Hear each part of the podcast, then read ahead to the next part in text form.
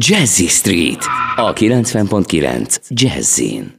Ez még mindig a 90.9 Jazzy Rád, és a cél legyenes, mert hogy megjött legény Pista, ha meglátom Pistát, akkor tudom, hogy rövidesen mehetek haza. Szevasz.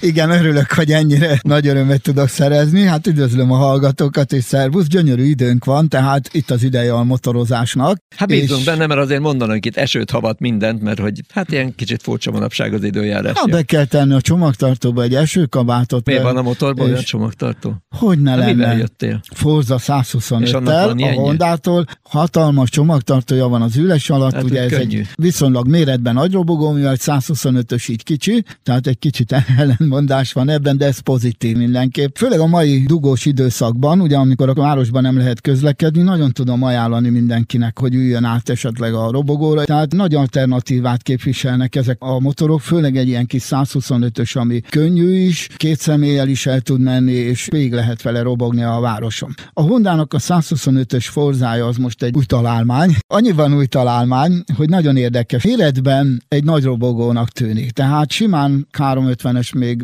talán 500-asnak is el lehet nézni, tulajdonképpen 125 köpcent is, de attól, hogy ilyen nagy a karosszériája és a tengelytávja, nagyon kényelmes.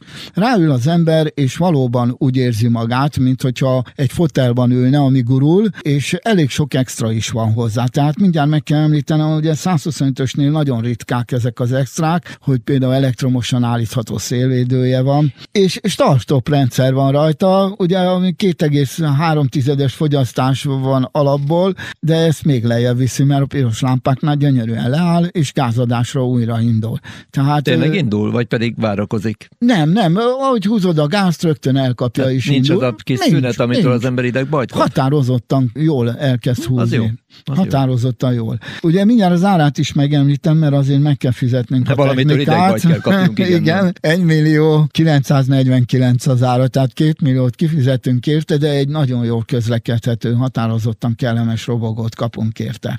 Mint említettem, fogyasztása is csekély, 11,5 literes a tankja, tehát 450 km fölött el tudunk menni vele. El is felejtjük, hogy utoljára mikor tankoltunk.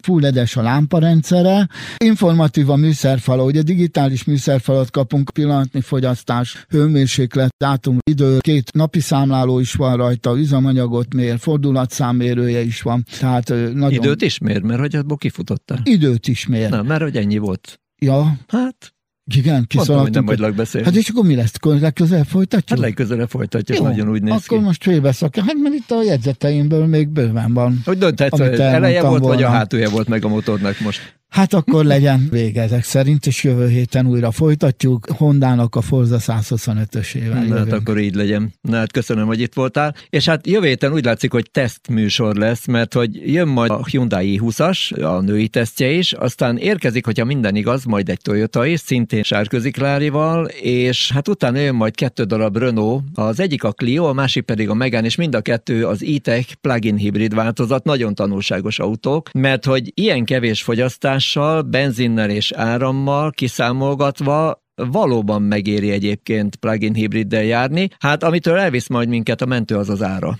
Na de akkor egyelőre ennyi, úgyhogy jelen pillanatban akkor búcsúzik a két műsorvezető. Legin István. És Bögös Sándor viszont hallásra. Vigyázzanak Szép napot.